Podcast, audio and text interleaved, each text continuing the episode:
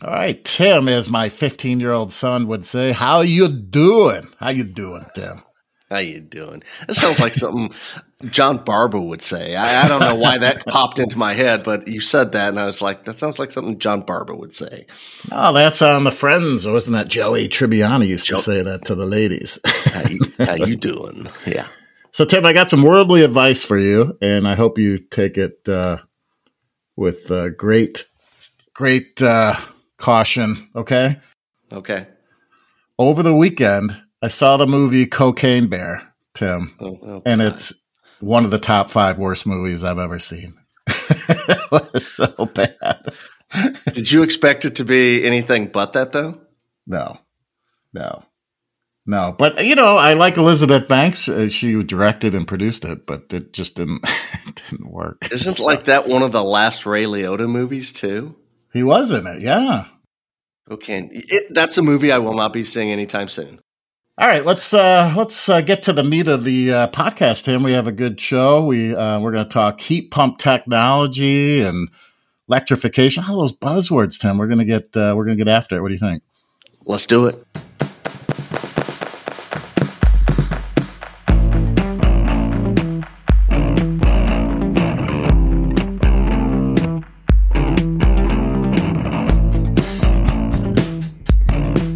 Let's bring in our guest. We have Jennifer Russell, a returning guest. We had her on during the AHR show in Atlanta.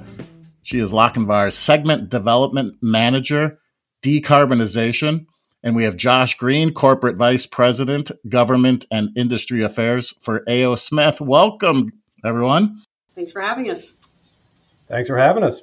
Yeah. So I guess I'm going to start with uh, kind of describe your positions, you know, what, what your job, I mentioned your job titles, but what, what does that mean? What do you guys do for your respective companies? Sure, happy to. And, and John, Tim, thanks for having us. Um, so, as my title uh, somewhat connotes, um, I am the company's uh, corporate vice president and I oversee global government regulatory industry affairs for AO Smith at the parent level. Um, so I work with all of our business units, um, including Lochinvar, but our drinking water business, uh, of which is not part of uh, our podcast today, as well as our research and technology uh, divisions uh, around the globe. And I essentially do a lot, most of my interface uh, on behalf of the company um, in front of regulators, policymakers, both elected and appointed, um, across the world, but uh, primarily in Europe and in uh, here in North America. Um, I also help the business units uh, strategize uh, with regulations, interpretations, um, and where we want to uh, be headed, consistent with product development and market goals. So it's really all about making sure that we're executing on our business goals and objectives and trying to get government either uh, to help or get out of the way again, as the segment development manager for decarbonization, um, I, I, have the opportunity to work with Josh quite often these days. Uh, but my, my primary role with the company is um, for the lock Lochinvar uh, business. I oversee our, there's a few key functions I'm doing. I oversee our product management group within the segment. Um, I, I'm responsible for the three year product roadmap. So we, we actually envision a product roadmap well beyond three years, but uh, then we got to drill it down a little bit to, to shorter term there. So oversee um, deciding what, what products we need to develop over the next three years within this segment, uh, as well as I am leading those projects. So as we put development teams together and uh, actually go through that process, um, I meet with, with those teams every day, make sure that as the product comes to life, that it's meeting the ever changing, it feels like, um, you know, demands of the market. Uh, so that consists of getting, you know, voice of customer, understanding regulatory changes, understanding technologies that are available, and then trying to bring all that together uh, to bring products to the market at the right time. So, Josh, you had mentioned uh, before we jumped on that you've been in DC since what 1992, right? Correct. And you know, you've seen a lot change. You've seen a lot of technology come to the forefront. I'm assuming your team has gotten bigger over the over the past what five ten years. That you know, the more regulations and and uh, you know heat pump technology, for example. I mean, these things are all moving forward. Yes, uh, they, they, certainly are. Um, in our function, we're a team of three in uh, here in DC. Um, and then we work with subject matter experts like Jennifer uh, and others in the business uh, across the globe, uh, whatever it is that we're uh, otherwise working on. Um, but from my perspective, having been in Washington, D.C. for so long, um, you know, technology certainly comes and goes, that's for sure. Innovation and how policy and, and regulations impact that. Um, but in our space, um, certainly we have seen a chronologically speaking, probably an exponential increase uh, as relates to energy efficiency, more efficient water heating and space heating equipment, and certainly here in the United States, the utilization of heat pump technology, which uh, certainly, as Jennifer knows, as one of our subject matter experts, but um, you know, you and you and Tim, you know, heat pump technology is more has been more ubiquitous outside of the United States. And when you kind of think about it that way, um, there are a lot of different variables for that. But by the same token, uh, it's certainly a technology that uh, can save consumers and our customers a, a whole lot of money. Um, but you know, comes with challenges um, and barriers uh, as well. Uh, and I'll conclude here by saying, certainly tying into the policy initiatives surrounding climate change, the reduction of carbon intensity in the built environment, uh, heat pump and heat pump technology um, is the topic du jour. And this administration, the Biden Harris administration, is uh, at the federal level moving, moving quickly. But as Jennifer knows better than anyone, um, at the state and local level here in the United States, um, they're moving even faster. Jennifer, when it comes to product innovation, is it technology that really is that the tail that wags the dog, or is it a voice of customer, all the stuff that you talked about that kind of is put together to create that innovation, or is it just technology?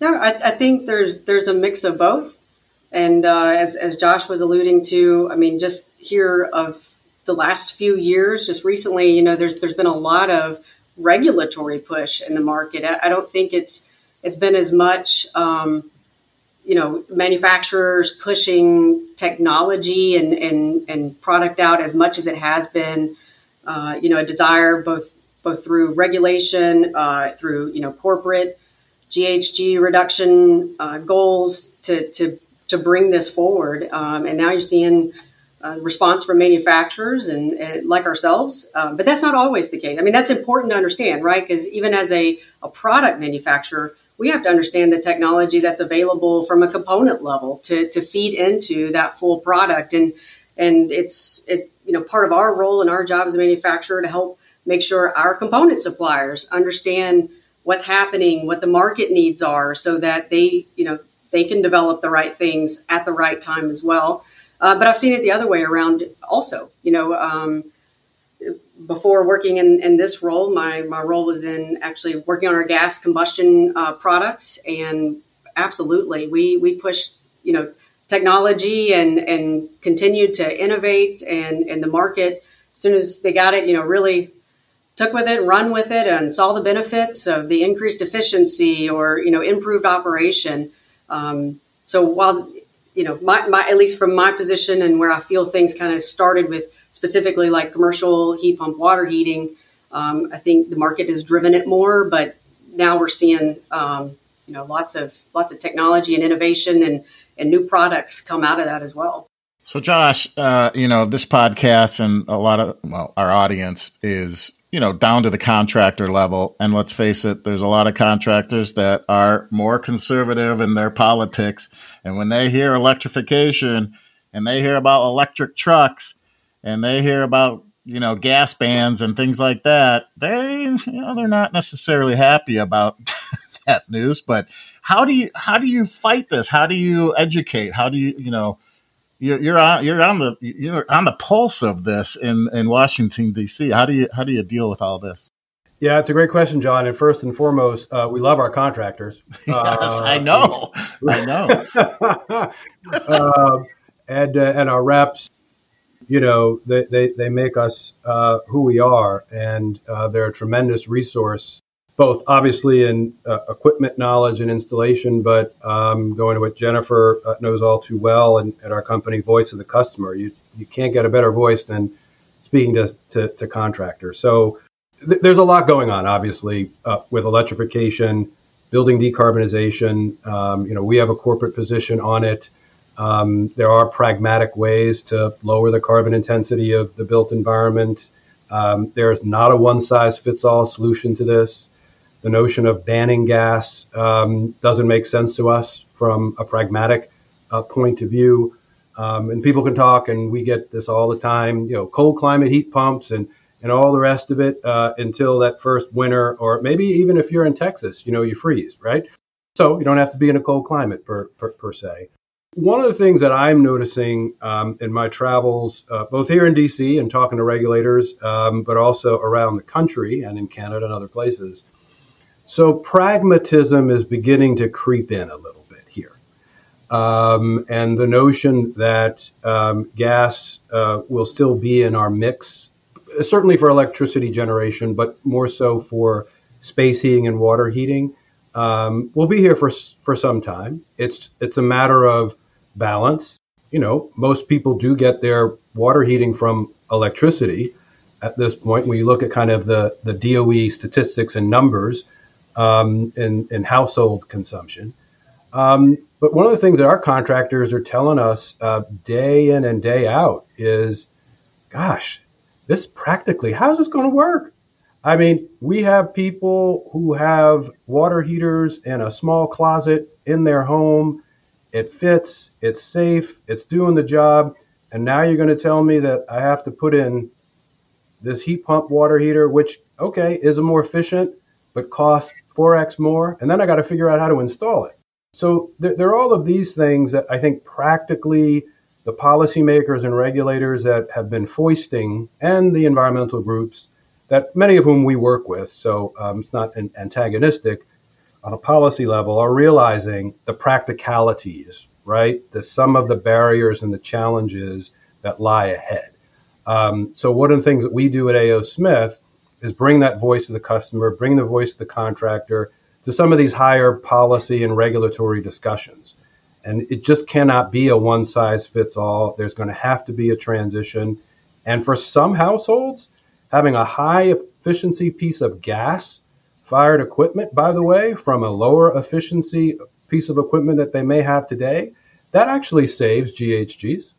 There is improvement, right, from an efficiency standpoint.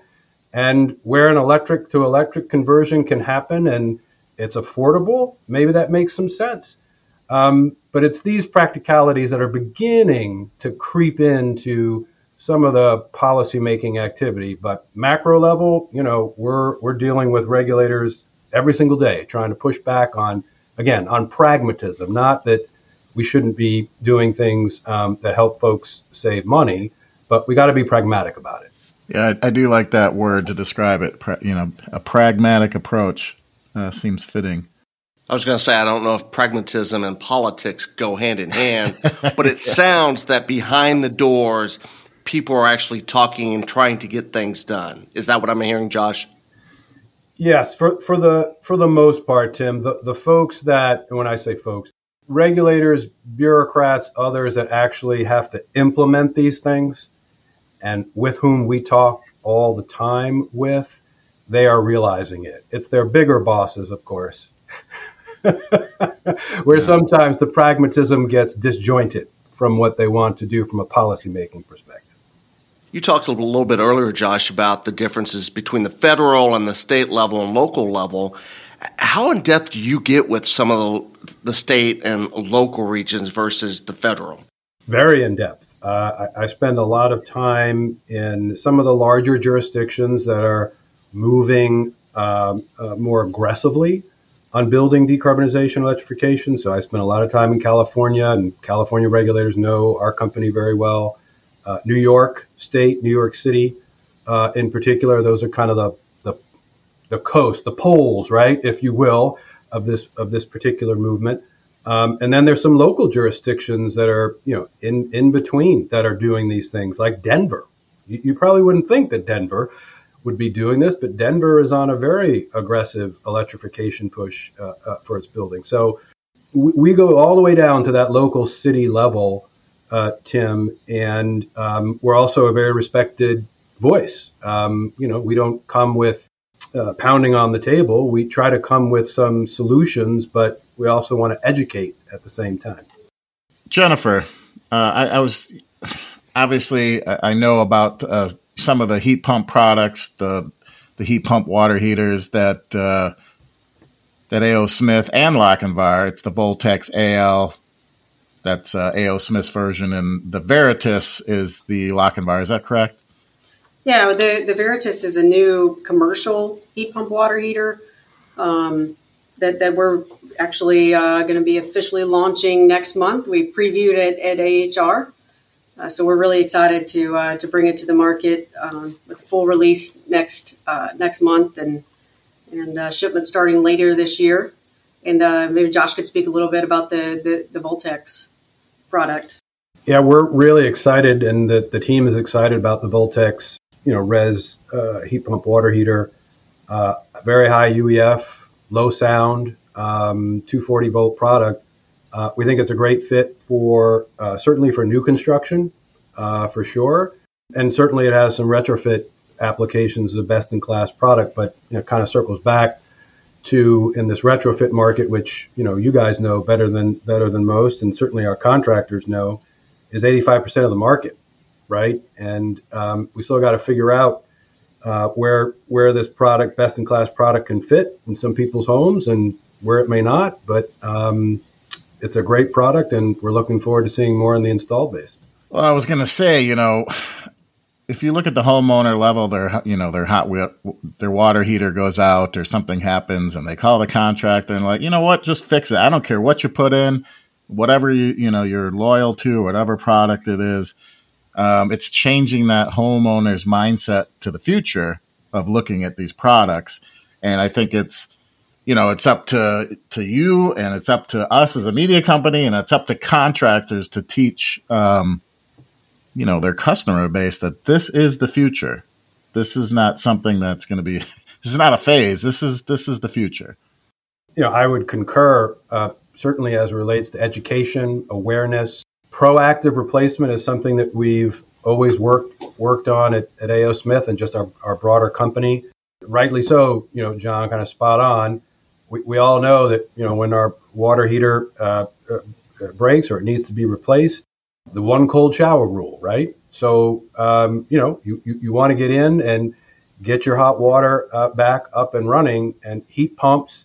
Um, again, great technology, but it's not the same kind of installation ease, right? It's not a like for like situation. Um, you know, we, we do have in this retrofit uh, market, uh, we're starting to see the burgeoning of um, 120 volt heat pump water heaters, kind of you know a, a plug-in uh, approach at 40 gallons and above. But again, those have um, some benefits, but potentially uh, some challenges, um, especially if it's a family of four or five. Um, you know, uh, it's going to have a different kind of recovery cycle. So um, there there are some there are some new products, but uh, at the same time, education and awareness is key. And I think the broader stakeholders uh, in electrification are kind of getting that. But for us, comes back to our contractors, right? Getting them comfortable with the product, with the technology, how best to go to market, and we get feedback from them and give them the resources and the tools to help them make those transitions with their customers. Yeah, we're definitely seeing that on the commercial side as well. Um, there's there's a lot of uh, you know education that goes into this. Everything from you know helping with with sizing, uh, just because you, are not going to do this the same way you did a, a gas uh, system, all the way to you know properly applying on the the piping design. Um, you know new considerations that for for heat pump water heaters that didn't have to think about for, for boilers before. So we, we spend a lot of time um, just educating, trying trying to help folks make this successful on on the front end, um, so that you're not you know getting to the end of this uh, installation and then disappointed with the the performance of the operation. It's it's really key to get that front end system design right. um, before you before you, you know start this thing up and expect it to be super simple and doing everything you need and providing all the hot water. And you know, if you do it right, absolutely it will. It's just taking some time to, to get folks educated and up to speed. As part of that education and training, are there elements of the Inflation Reduction Act that are also um, intertwined in, you know, that downward flow of information to help contractors and the end user know where there are some benefits and rebates and stuff like that? That's a great question, Tim. And actually, there is. Um, and it's something that we worked on when the legislation was uh, getting made, the proverbial sausage making uh, here in DC.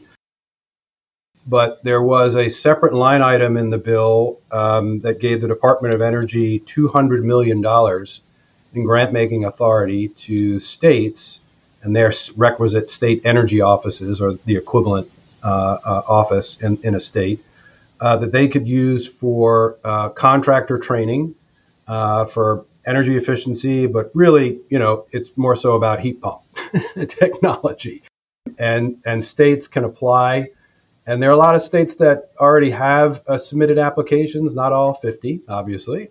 We knew that as an industry, that was probably something that uh, should be part of the bill um, so that there can be uh, more extensive training, uh, as well as, as we've heard in some states, um, an absolute shortage of trained contractors. Um, so, you know, in this case, right, pragmatism, policymakers heard us on that one at least. so, Tim, I like what you did there the downward flow of information. Oh, that was perfect.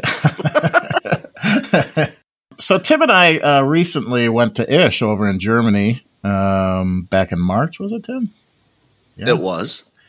And you know, you're seeing stuff that you might not see here for a while, or may not ever. Uh, you know, there's mixed fuel boilers. There's hydrogen, you know, fuel boilers. Is that something that you guys talk about? Uh, you know, in the in the in the laboratories of Lochinvar and and uh, and A.O. Smith. Absolutely. Yeah. And we, uh, I visited the ISH show as well. And uh, yeah, you see lots of heat pumps. It's actually really interesting to see the transition there, right? There's high efficiency gas boilers, and there was a lot of work around hydrogen. And, you know, it really, it felt like maybe that was the direction things were going to go. And then all of a sudden, it's, it's heat pumps everywhere. Yeah. Uh, if they had a boiler, they had it kind of tucked away in the booth and and not you know upfront and visible for the most part. So that that was a, a, definitely a very interesting show. But absolutely, we talk about you know hybrid solutions. In fact, back to Josh's point about pragmatism, uh, you know we're absolutely an advocate of of hybrid solutions. Um, we've been in the the hydronics and water heating industry for a long time. We've got a good understanding of of these systems, and uh, you know we think heat pump technology can can play a role in in our overall decarbonization goals. Uh, but you know, high efficiency gas is still still a big part of that, um, and then electric products as well. And and so we, we feel like it's a it's a good opportunity to bring those together, and uh, and tackle this from a, a pragmatic way. Josh, you mentioned earlier how the sausage is made, and I'm I'm curious. We talked about how we train contractors and our end users, wholesalers, our reps. How do you work with the policymakers in training them about the product and uh, the technology that our industry uses to make homes hot, water hot, homes cool? You know, how do you train the the policymakers that you work with? Well, Tim, I wish I could say that we we train them. Um, we could probably think of some other um, verbs and adjectives, but um, I was being know, kind. what, very good, sir. And and yes, part of my role, kind of from a looking at it from a business perspective, is marketing. Right. Um, I'm just doing a different kind of marketing um, because there's a nexus between um, policymakers and their bigger ideas and moving towards a policy goal like climate change, uh, versus staff versus agency or people that work inside, for example, the Department of Energy or inside the California Energy Commission that have spent, in some cases, careers, you know, working on these regulations, some of whom are mechanical engineers. Many aren't, but, but there are a few. Um, so you have a much different substantive conversation with the folks that are actually doing the, the heavy lifting and the writing um, and that's a much different dialogue. What we have to do with the policymakers who give direction to those agencies is more of a one on one, right? And you bring it as much to the personal as possible. So you talk about your water heater. What kind of water do you have? Hmm, I don't know. I just turn on the faucet and I turn on the shower, right? And you know, you start that way, and piece by piece, um, you, you get as personal as you can. Um, and then from there, it, it, provides an opportunity to talk a little bit more about all right, well, this is how the product works. This is how we make the product. Here are the different attributes, characteristics of the product. Uh, that falls into um, the manufacturing process, supply chain, workforce. So I, I do a lot of that, um, I'll call it educating as opposed to training. But having been a congressional staffer when I was a much younger man, uh, and I first arrived here in, in Washington, D.C., um, I've seen it from both sides. And um, you really need to be able to distill, especially when it comes to a manufactured product, um, distill that down to its basics and then build up from there. That's just a snapshot about how we approach it. Um, a lot of times that's very effective. Um, occasionally, you do run into a member um, of Congress or at the state level that happens to be an engineer or has a PhD or has a law degree or something, and they want to kind of go at it with you. Uh, so, you know, you have to be nimble and um, know your audience. Uh, but generally speaking, if we talk about it that way, um, we get pretty good results. Well, Josh, I was going to say you look you look like a young man for being in Washington D.C. for for many years, and and I'm sure you come across people that maybe don't believe in climate change. Tim, you ever know of anybody, um, you know, on mm, Washington? I, I'm I may know a few people in Washington like that, or, or past. Well, we won't get into that. Um, so. Uh, you know, when you when we kicked off the podcast, you said both of you work together fairly regularly. What what does that mean? How how often? What what are you what are you doing? So I I, I can speak there. I, I reach out to Josh uh, pretty regularly at this point to get you know updates on on what's happening, what what what's he hearing, and as I'm putting together product roadmaps or I'm I'm leading a team that's developing a product because things, especially state local levels, they're all shifting, changing, and it's different. You know, there's uh, folks going about it in different ways in terms of how they're, they're regulating um, change. And so I'm, I'm, having to stay connected with him to be sure that I'm taking that information back to our product development teams and making sure our product roadmap is aligning uh, with some of the changes that are coming up. So the the expertise that uh, that Josh gains with his time in, in DC there is vitally important to me and, and my team here. Well, you had mentioned that you're kind of on a three-year trajectory. Is that right, Jennifer? Yeah, that's our that that's our roadmap that we kind of get in front of, you know, every function in the company and and make sure that we're kind of on the same page on the near term. But we look much further out. I mean, we're looking at five and ten year uh, roadmaps when you know within like the the product management team here. Because I was thinking maybe three years is you know every four years there's a there's a thing called an election in DC where you never know the whole policy might change on a yeah. And, and we go through that process. We actually go through that road mapping process every single year. Mm-hmm. So, you know, we may have a three year roadmap laid out today. A change happens, uh, you know, in, in policy or, uh, you know, a DOE minimum efficiency change comes out and, and we may make a shift in our roadmap. Um, so we really try to stay flexible and nimble and deploy the, the resources in the right places. And I hope when Josh isn't politicking and Jennifer isn't creating some cool new product, you guys actually do have R and R time where you get you get to enjoy things in life and have hobbies. I'm I'm curious, Josh, Jennifer, what are what are your hobbies? I have three kids, um, so I don't know if you count that as a hobby. Uh, but, keep you busy. But between uh, work and just trying to keep up with those three, that's about all I got time for right now. That's cool. Uh, but I do, yeah, I enjoy spending time with my family. We we we take trips. You know, we it, it, something as simple as laying around watching a movie. You know, just love getting that family time in. Uh, but uh, you know, so as far as things like you know, I don't golf or woodwork or anything like that.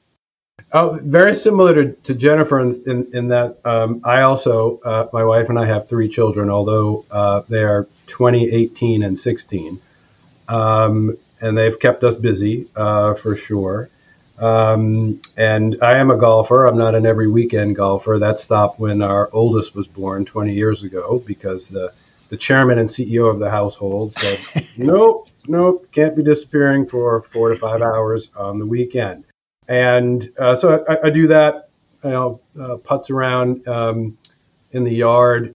Having grown up in New York City, I didn't have a yard until I lived in the suburbs. So that's that's interesting for me. Um, but you know, uh, spending time with family is important. So uh, yeah. it's interesting that you know Jennifer and I both say that because that's also something that's very important at, at our company.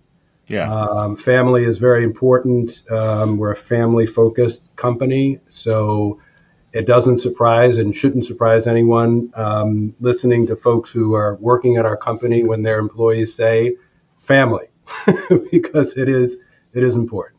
See, I've been here 12 years now, and that's a big part of, of the reason I stay. The, the culture that we have here, very family centric, and that's always been important to me. And, I, and like Josh said, you'll you'll hear many of our employees express the same uh, sentiment.